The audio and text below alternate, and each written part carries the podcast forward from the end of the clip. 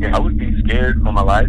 I would be probably depressed. They are wanting to reopen right now. They want to be a part of phase two, and they don't want to wait um, to reopen in phase three. Well, certainly these facilities are not things that we would wish on our own children. As the public continues to social distance and wear masks, the biggest outbreaks of coronavirus have been centered in places like nursing homes, meatpacking plants, and prisons. That includes juvenile detention facilities, where at least 285 child inmates have been infected across the country. Welcome, this is the ABC 10 News Coronavirus Impact Podcast, where we examine how the virus is affecting our communities. I'm 10 News reporter Matt Boone, filling in for Ben Higgins. It's Tuesday, May 12th.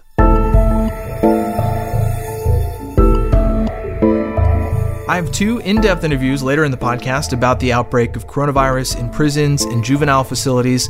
But first, the latest on the numbers here in San Diego County. 96 new cases were reported today, bringing our total to 5,161. And 15 new deaths were reported today, bringing that total to 190. Today, we learned fall semester at San Diego State University and Cal State San Marcos will likely be completely online. According to the Union Tribune, the entire CSU system will have very limited exceptions for classroom learning starting in the fall.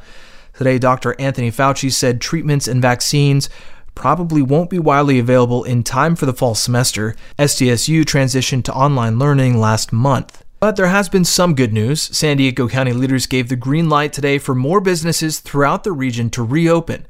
Speaking at the county news conference, Supervisor Nathan Fletcher said malls are allowed to reopen for pickup and delivery, but no in person shopping will be allowed yet. Car washes, landscaping and gardening businesses, pet grooming, and outdoor museums and gathering spaces are also allowed to reopen. New guidelines were also released today for restaurants to begin preparing for in person service, though that won't happen quite yet. Nail and hair salons also remain closed for now. For more on that and where we are in phase two, I'd like to welcome 10 News reporter Mimi Alcala to the podcast. Welcome, Mimi. Thank you so much for having me, Matt. So, Mimi, you've been um, talking today, I know, with a lot of people involved in the salon and hair and nail industry about where they fit into all of this. But from your perspective and, the latest that you know today, where are we in phase two? And, you know, where do we have to get before we move into phase three? Okay, so Californians, as you know, we've been staying home for almost two months now, and this is flattening the curve. Uh, we recently moved into stage two of reopening, which allowed for lower risk businesses to operate with a lot of restrictions and modifications like um, curbside pickup and delivery. And that included retailers like flower shops, toy stores, uh, clothing stores, things like that. So the next step is phase three, and that's going to be more of the businesses that are considered higher risk, like hair salons and barbershops. So right now, a lot of hairstylists are confused and frustrated by this high risk category. Um, they say their industry is already state mandated to uphold certain health and safety laws. Uh, so they learn about disease prevention and sanitation, things like that. So many feel that they're prepared to reopen right now as part of phase two rather than waiting until phase three, whenever that may come. I remember listening to the governor's press conference last week when he revealed that the first case of community spread of COVID 19 in California had been traced back to a nail salon. And after that, it sounded like there was a lot of pushback from the salon industry, which sounds like that has kind of uh, bubbled even more into the fore in the form of a lawsuit. Can you tell me more about that? There was something filed today. Yeah, it was. Uh, so a lawsuit over the stay-at-home order and reopening was filed against the governor and other California officials this morning by several groups, and one of those groups included the Professional Beauty Federation of California and they represent about half a million members in the beauty industry here in California. So they say the governor himself has already said we have successfully bent and arguably flattened the curve. And then the lawsuit claims that by his own admission, the basis for the stay at home order is now resolved and should be regarded as null and void. So they are wanting to reopen right now. They want to be a part of phase two, and they don't want to wait um, to reopen in phase three on Twitter and online and, and stuff, there's been a lot of memes about the coronavirus. Of course, one of them is, uh, you know, now that kids are having to do all their schooling from home. There's memes about how parents have never appreciated their teachers as much as now. Same thing with hair. You know, people are doing each other's hair and joking about how nobody's appreciated their barber or hairstylist more than now that we've gone two months without them. So obviously, people are clamoring for that. But at the same time, it sounds like you've talked to um, some of the actual business owners. Many of these are just, you know, single person businesses. Um, how has it affected people's businesses and livelihoods to not be able to yeah. use their trade like this? Yeah, so I spoke with a local hair salon owner. She's had her business for 13 years. Her and her husband are both hairstylists, and this is their livelihood. And um, she's saying she's now very stressed out with the unknown future after having no income for two months, doesn't know what she's going to do with her employees. She's just kind of at this point where she's just stuck. So she's actually also involved in the lawsuit, and she's demanding um, for the choice to reopen with restrictions, of course, if they choose to. Uh, but in the meantime, she's ordered a lot of protective gear since the stay at home order actually went into place. She started ordering things and making sure everything is safe. And she's um, currently installing some plexiglass in between the stations for when she is allowed to reopen. So she is just preparing, and she tells me that um, her salon would operate at less than half the capacity it normally operates at if she is allowed to reopen. And although there's still no clear answers as to what exactly how they're able to cut someone's hair from six feet apart is obviously not going to work. So, uh, as far as safety precautions, she says, you know, there's still no clear guidelines or clear answers for them, but she's willing to do whatever it takes to keep, you know, her clients safe and still be able to operate her business and make a living. And so she's just waiting for that and really hoping to at least have the choice to reopen. All right. Well, we're all looking forward to that time when we can get our hair done again. Thank you, Mimi. Thank you so much. Also closed at this point by state guidelines are gyms, though they are gearing up to resume modified service as soon as they can as well.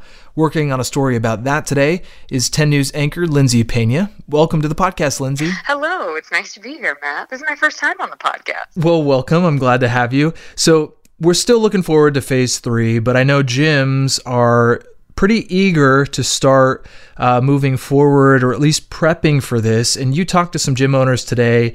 What's kind of the status right now, and how are they dealing with trying to get ready to reopen? Yeah, um, like you said, everybody is, is really eager uh, to, to get things open and back uh, again, but kind of trying to figure out at this point how that new normal looks and what they're going to do to reassure people that it's safe to come back to the gym. Um, we spoke to the owner of a, a, smaller gym that's in North Park here. They've owned it for about 20 years, and uh, it's called the Last Real Gym. And you know they closed March 15th, right when the stay-at-home order was issued, and have been struggling um, as a small business owner to you know stay afloat during this time without any income. Um, but they basically just told me that they're, you know, kind of redesigning the gym. That was one of the things they mentioned. Positioning equipment far enough away so, you know, folks don't have to think about social distancing. It's just kind of done for them. Um, having hand sanitizing stations all over the place, um, making sure that they hire more staff to clean all the equipment in between when people use them. And one of the interesting things I thought they brought up was actually scheduling your gym time now. So instead of just, you know, scheduling that class that you might want to take, you're going to have to probably say, I'm going to work out from one to two today, and that's going to be your time. So they can effectively stagger, uh, you know, people's workouts and make sure that they're not cramming too many people in at one time. Um, and then I mm-hmm. also talked to the folks over at 24 Hour Fitness, um, which is you know one of the largest chains in the country, and especially here in California. They told me they have more than 50% of their locations just here in California. So um, they're also looking at you know what their plans are going to be for reopening. Some of those things uh, they said would include uh, touch-free check-ins, so you don't have to you know come in contact with anything when you come in. They're spacing out their equipment, like I mentioned before, and their policy, at least right now, at um, some of their clubs have started reopening in the Dallas area, which has given um, the AOK to, to reopen for businesses like gyms there. And they're opening for one hour at a time and then they'll close for 30 minutes so staff can do a thorough cleaning and then they reopen back up. So that's, you know, just kind of some of the things I guess that I learned today as to, you know, what gyms are planning to do to make sure things are sanitary and clean. Here in California, obviously the question is when will we get to phase three? There's obviously a lot of public health uh, metrics that the governor has made clear we want to get to before we, we get to that point. Um, but at the same time, we have seen some gyms, even here locally, try and reopen ahead of those guidelines. Um, from your reporting and, and your understanding of all of this, what are the kind of the public health concerns about opening gyms? And in addition to some of those measures you mentioned about spacing people out and uh, cleaning, how do you think gyms will just be able to convince people to come back to these spaces?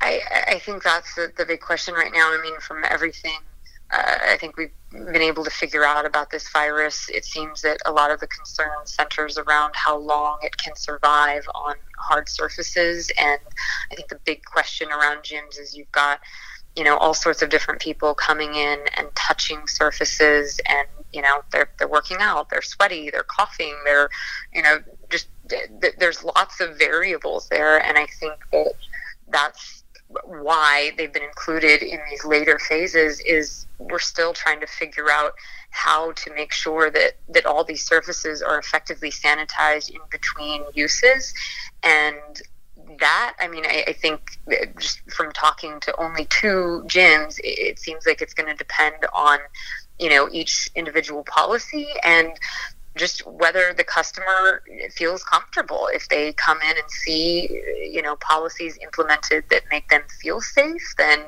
i, I think that's going to allow them to resume their workouts but at this point i mean i think it's it's still kind of learning as we go and you know today, today just as an example we saw um, some more guidance on restaurants. And I think that maybe as we get further into this, there might be some further guidance um, from the government or from health officials about, you know, how gyms should proceed and what, you know, certain things should be in place at the very least to make sure that people are safe and staff is safe and there's not an outbreak anywhere. Yeah. Well, I, for one, am kind of excited for when they reopen quarantine bot is a real thing. Ah, uh, yes. I think we're all becoming very familiar with it, especially in the summertime when you would normally uh, want to put on your swimsuit. So. yeah. Well, looking forward to those changes coming. All right. Thank you for the update, Lindsay. No problem. Thank you, Matt.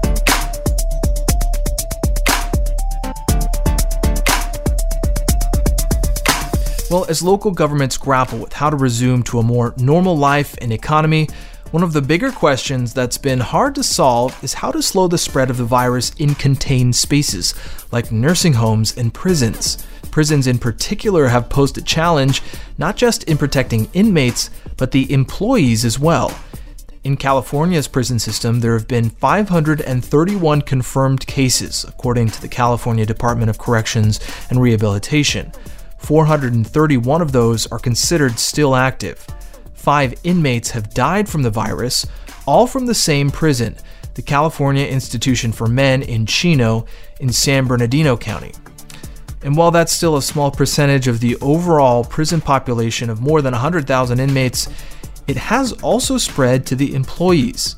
So far, 184 employees have tested positive, 104 have gone back to work, they're okay now, but about 80 cases remain active. Joining us now to talk more about this is Philip Melendez with Restore Justice. Thanks for joining us. Thanks for having me. So, before we go too far, just give me a little bit of background about your organization and what you guys are doing in response to the coronavirus.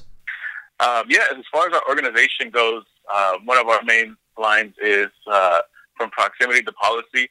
We do policy work uh, around uh, criminal justice reform, sentencing reform. Uh, previously, before the pandemic hit, we were doing programs inside of prisons. Uh, we were bringing survivors of crime inside who've lost loved ones to violence and uh, bringing them in to sit down with incarcerated people who have committed uh, murder and uh, horrible crimes and having a dialogue in front of district attorneys, lawmakers, and really seeing what the needs of each are and trying to bring, uh, as we say, proximity to the situation, bring people uh, who are closest to the problem, who usually have the best solutions, uh, into the rooms with uh, decision makers and people who, who hold power within the state. Um, since uh, we've been locked down, we can't go inside of prisons. There have been uh, put on lockdown, no volunteer programs, no visitation. And so what we've been doing, we've switched our focus somewhat. Uh, we still do uh, as much correspondence with the folks inside as we can as far as programming goes because we do realize the importance of uh, self-help rehabilitative programs, uh, not just for credit earning, but just for uh, growth and eventual success upon release. So we do maintain some of that. uh, we've also been recently pairing uh, or teaming up with another organization called Initiate Justice, and together I forget the actual numbers of uh, uh, amount of dollars that we raised. And what we did is we bought a whole bunch of PPE, uh, masks, and uh, different supplies for the folks inside, and we delivered them to the prisons that were hit the hardest. I think one was uh, uh, Chino, uh, California Institute mm-hmm. Institute for Men, and uh, there's one in uh, San Diego that Initiate Justice did uh, the drop off to. We also did one for Lancaster, also hit hard, and so that's part of our focus um, right now, as you know the needs for the people incarcerated have shifted. Going more into that, what do you think that the state can do to better protect the inmates and the employees there from getting infected? well, you know, as they always say, what's good for the goose is good for the gander. And one of the things that we always hear is testing, like testing, testing, testing. Um, previously, in, inside of prisons, even with uh, all the visitors and the volunteers barred from going in, you still had I don't know how many thousands of correction officers and staff going in and out of the prison. And a friend of mine who's uh, uh, locked up in Chuckawalla, he actually said, you know, uh, we definitely need masks. We definitely need more soap. Um, but they need to test the COs. And I was like, yeah. I mean, it's hard for people to get tested around here, even, you know, in the free world. Um, and for the folks inside, not just for the uh, incarcerated people, but the, the COs, because it's all, all connected. We're all connected in, in that uh, it becomes an incubator inside, uh, more incarcerated people get infected. Then um, they come in contact with more correctional staff, medical staff, anybody who's going in and out of the prison. Those people come home and, you know, connect with their families. Uh, and those people go on and connect with more people outside of that community. So it's um, it's a fallacy to think that we are not all connected in this work or in this situation, and that the incubators are contained because they're definitely not. Um, so I definitely would like to see some testing stepped up for uh, staff going in and out. Uh, previously, it was just a verbal uh, check, like "Are you okay?" which is uh, now kind of crazy looking back at the asymptomatic um, uh, effects of the virus. So there's that testing, but also for the folks inside. I remember being, um, you know, being inside and, and knowing what the dress code was. You know, there were no clothes with hoods, no, uh, definitely no face coverings. If you had a handkerchief, it was, uh, you know, only for dabbing your sweat off of your forehead. And if you wore it around your face like a mask, uh, you know, they, they would deem that as a security threat somehow. And so, um, fortunately, some places are allowing masks now. Um, but I wish it would have a lot more masks, definitely more testing. Um, and then also, uh, I remember the porters, which are the people that work inside, the uh, incarcerated people that work on cleaning up the buildings and the common areas they don't have like hazardous materials training. Here's they give them some bleach and some uh, some water down bleach, the water down disinfectant, and say here you go, keep us safe. And uh, you know, there's no real uh, medical training. There's some meticulousness that I've learned while I was incarcerated. I took a janitorial class, which also had a segment on you know handling bloodborne pathogens, and and got certified in cleaning up uh, actual ERs after uh, surgery. And so, um, you know, that type of training is what's necessary, but people just aren't getting that. And so uh, they're kind of left to fend for themselves. They don't have uh, as up to date, as fast information as we have. Definitely would like to see more um, just info be made available to them. And one thing that I've been noticing lately too is I feel like the just the, the culture inside inside of CDCR is always to uh, deny or sweep things under the rug, uh, maybe underreport. And I'm, I'm not saying that this is a founded uh, claim, but I just feel like, uh, from my experience, uh, when it comes to um, the way that CCR operates from the top down, there's not a lot of transparency. So there's not a lot of oversight. And so um, I wish we would have more media coverage of what's really going on inside because, you know, as our organization says, you know, it's from proximity to policy, and proximity is so important. But when you take, you know, the humanity out of incarcerated people and you're shown images on TV of orange pants or, uh, you know, some guys working out on the yard and, and just talk about crimes, then their humanity is somewhat denied, and also that is uh, something that allows you to disregard their their well being, and you know they're humans, they're human beings inside who've made uh, little mistakes and huge mistakes and horrible decisions. Um, at the same time, it's not to say that you know we as a society should be able to judge them and say, "Hey, we're just going to leave you for dead," because that's what it kind of feels like right now. I mean, they let uh, they let out 3,500 uh, incarcerated people, and those are the low-level nonviolent people mm-hmm. in the beginning of the pandemic. And since then, all I've seen is a stoppage from um, letting county jail inmates. Uh, they're, they're closed. CDCR has been closed for intake, and so um, that somewhat reduces the population just based on regular people uh, who are scheduled to get out, getting out, which is just not enough.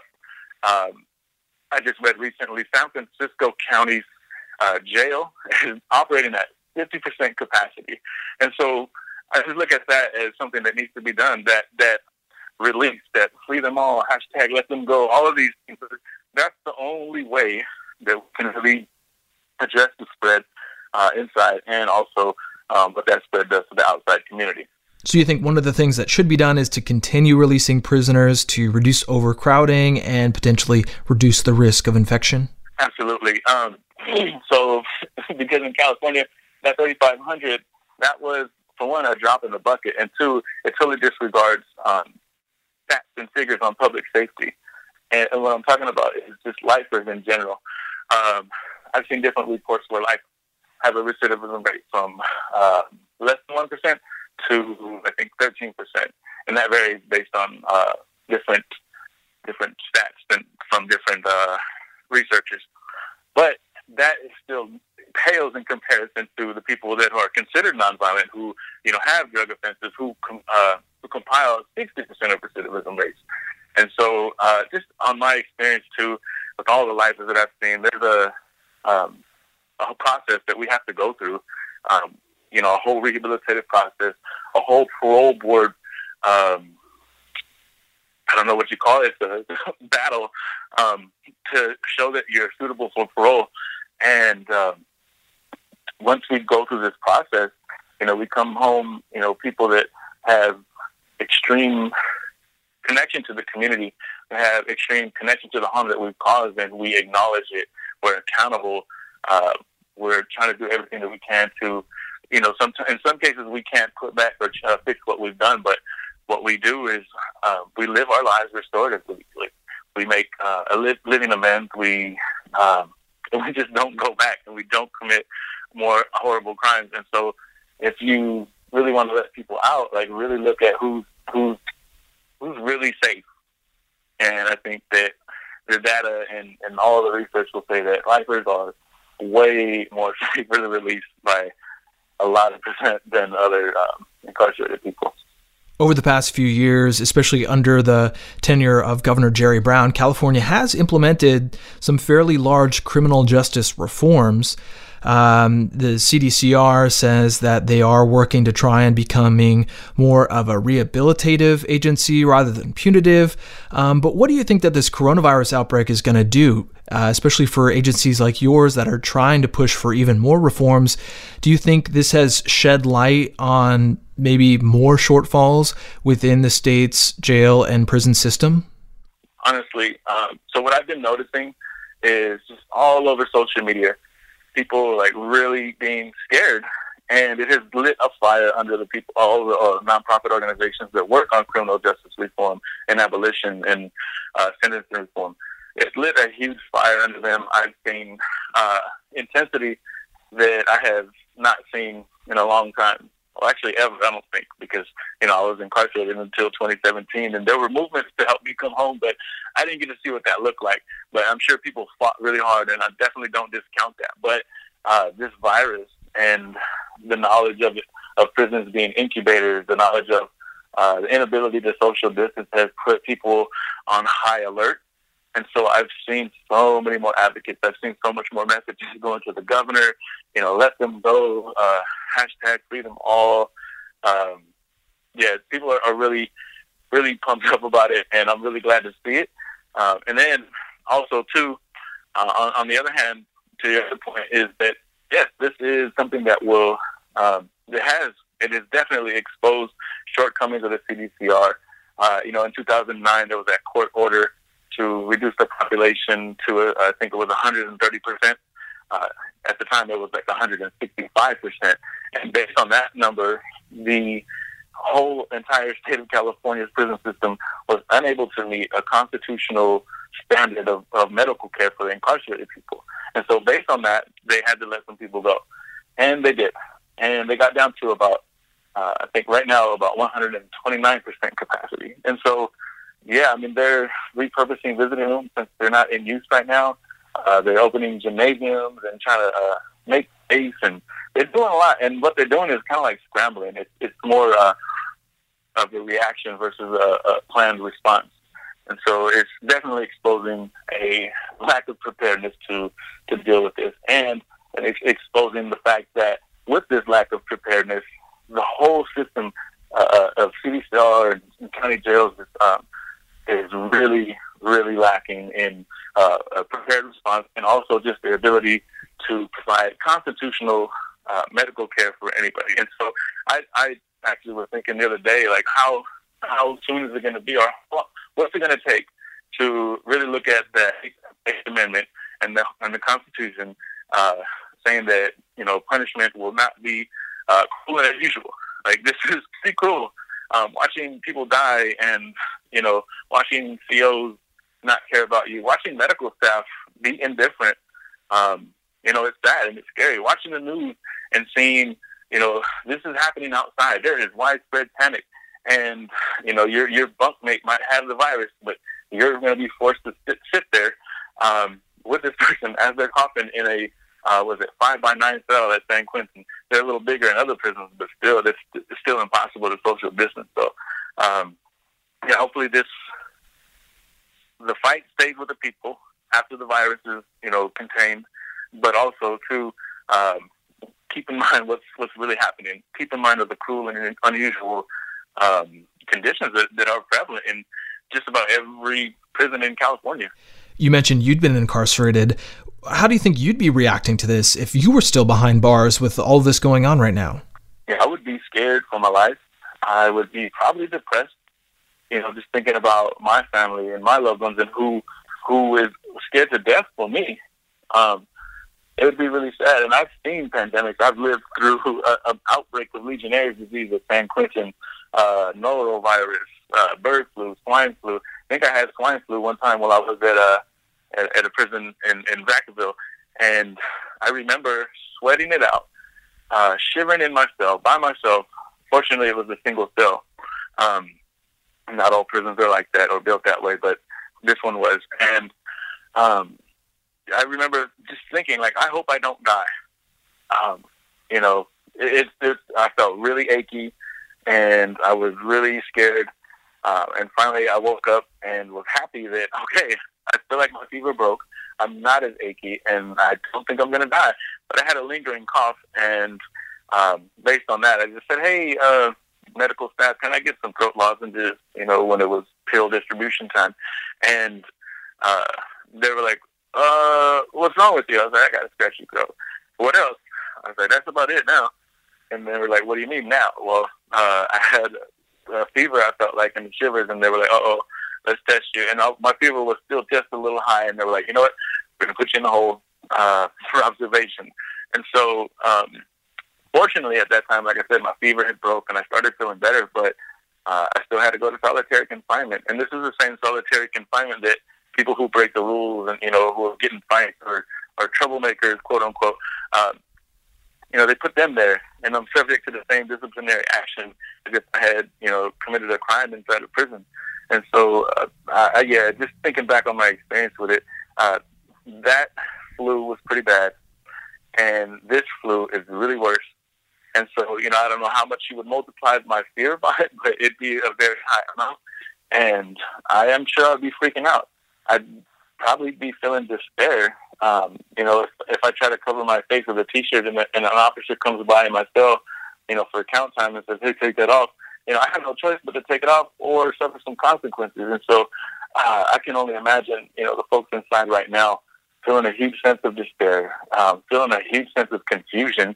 You know, so many conflicting reports, so much false information about what's, you know, a cure, what's not a cure. Is there going to be a cure? When?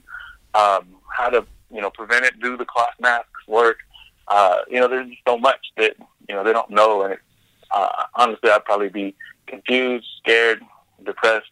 Um, yeah, that's something I didn't think about. That the restriction of information getting to the inmates definitely could have an impact on on how they view everything that's going on. Yeah, and and also too, just prison medical staff. I mean, and the whole medical system, in my experience, is not set up for crisis. Uh, it's I mean it's set up for uh, triage in some cases, uh, a quick nurse check. But if there's something that's serious that happens, you know, whether it's the coronavirus, whether it's uh, a stabbing surgery that needs to be done, you go to an outside prison. And so, like, just it's not the prison is just not set up in a way that is um, conducive for medical treatment in in any meaningful way. Well, thanks, Phil, for your time. Anything else that you wanted to add? Yeah, go ahead and do it. I mean, you know, like I said, they don't have a voice. That needs to be amplified. They need to have their humanity restored. And, and I, you know, I was there. I've been there, done that. Uh, came out. I'm a human being. Uh, you know, doing the same things that I had mentioned of other folks, and you know, living restoratively, restoratively, making my living amends. And uh, it's my like duty, you know, to reach back and, and really you know, bring that experience to life for people and show that there is something beyond, you know, horrible crimes, horrible decisions. There is, uh, you know, opportunity and possibility for people to change. And based on that, you should not let them die in prison because of the coronavirus. Phil Melendez, he's the program manager for Restore Justice. Thanks for joining us, Phil. Thank you. And it's not just adult facilities, juvenile detention centers have also had outbreaks. For more on this, I'm joined by Joshua Rovner, a senior advocacy associate with the Sentencing Project. Welcome to the podcast, Josh. Thanks for having me. So, in your work with the Sentencing Project, you've been following the outbreak in juvenile facilities specifically. Tell me a little bit about that and what you've been learning so far. Well, I've been tracking the presence of COVID 19 in juvenile facilities going back uh, two months now. Uh, the best that I can do is track the data that are publicly reported, and we also only know about the number of cases when kids actually get tested. So to this point, I'm aware of 285 kids in 23 states in the District of Columbia who are in these facilities who've come down with COVID-19, and uh, 443 staff members in 29 states. And in both cases, there's kids and staff in California facilities who've been diagnosed positive. So there's actually more staff that's been affected than the juveniles themselves? Yeah, uh, so there's more staff. Uh, I think that reflects probably more widespread testing of staff than widespread testing of kids. Uh, I know that in New Jersey, for example, they started testing every last kid who's in one of their facilities. Uh, that is in no way typical. Uh, I think that generally speaking, there's been more testing of the staff than of the kids. And why do you think that is? Why is there such a disparity? I don't have a great answer for why that would be. Uh, I think that what we're seeing is the same lack of testing that's happening outside of the walls of these facilities is also happening inside of the facilities. This country does not have a great grasp of where COVID is and how it's spreading. And my job has been to track its presence in the juvenile facilities and having the same problem that the rest of the country is having. Within the prison system, we've heard obviously there's close quarters, uh, there's been complaints about lack of sanitation. What do you see as the biggest challenges at containing this outbreak and why it's spreading so much within these facilities? Well, certainly these facilities are not things that we would wish on our own children if they made the kind of mistakes that, that land kids into the juvenile justice system. Uh, as you said, social distancing while incarcerated is it's nearly impossible. These are congregate care settings. The kids sleep together. They they eat together. They are in close proximity almost all the time, uh, unless they are being isolated from each other. Uh, as far as the quality of the um, the sanitation, I think that's going to be different by facility, and it's certainly something that the public ought to be concerned about, of making sure the kids, under all circumstances, not whether there's a pandemic on or not, but whether kids have access to the things they need to live healthy, successful lives, and that obviously includes soap. So, what more can be done in these facilities to help slow or stop the spread? Well, listen, the most obvious solution is to let these kids go home. I mean, you are looking at a juvenile justice system in this country that generally locks up kids uh, who have not been accused of or convicted of what anyone would consider to be serious crimes.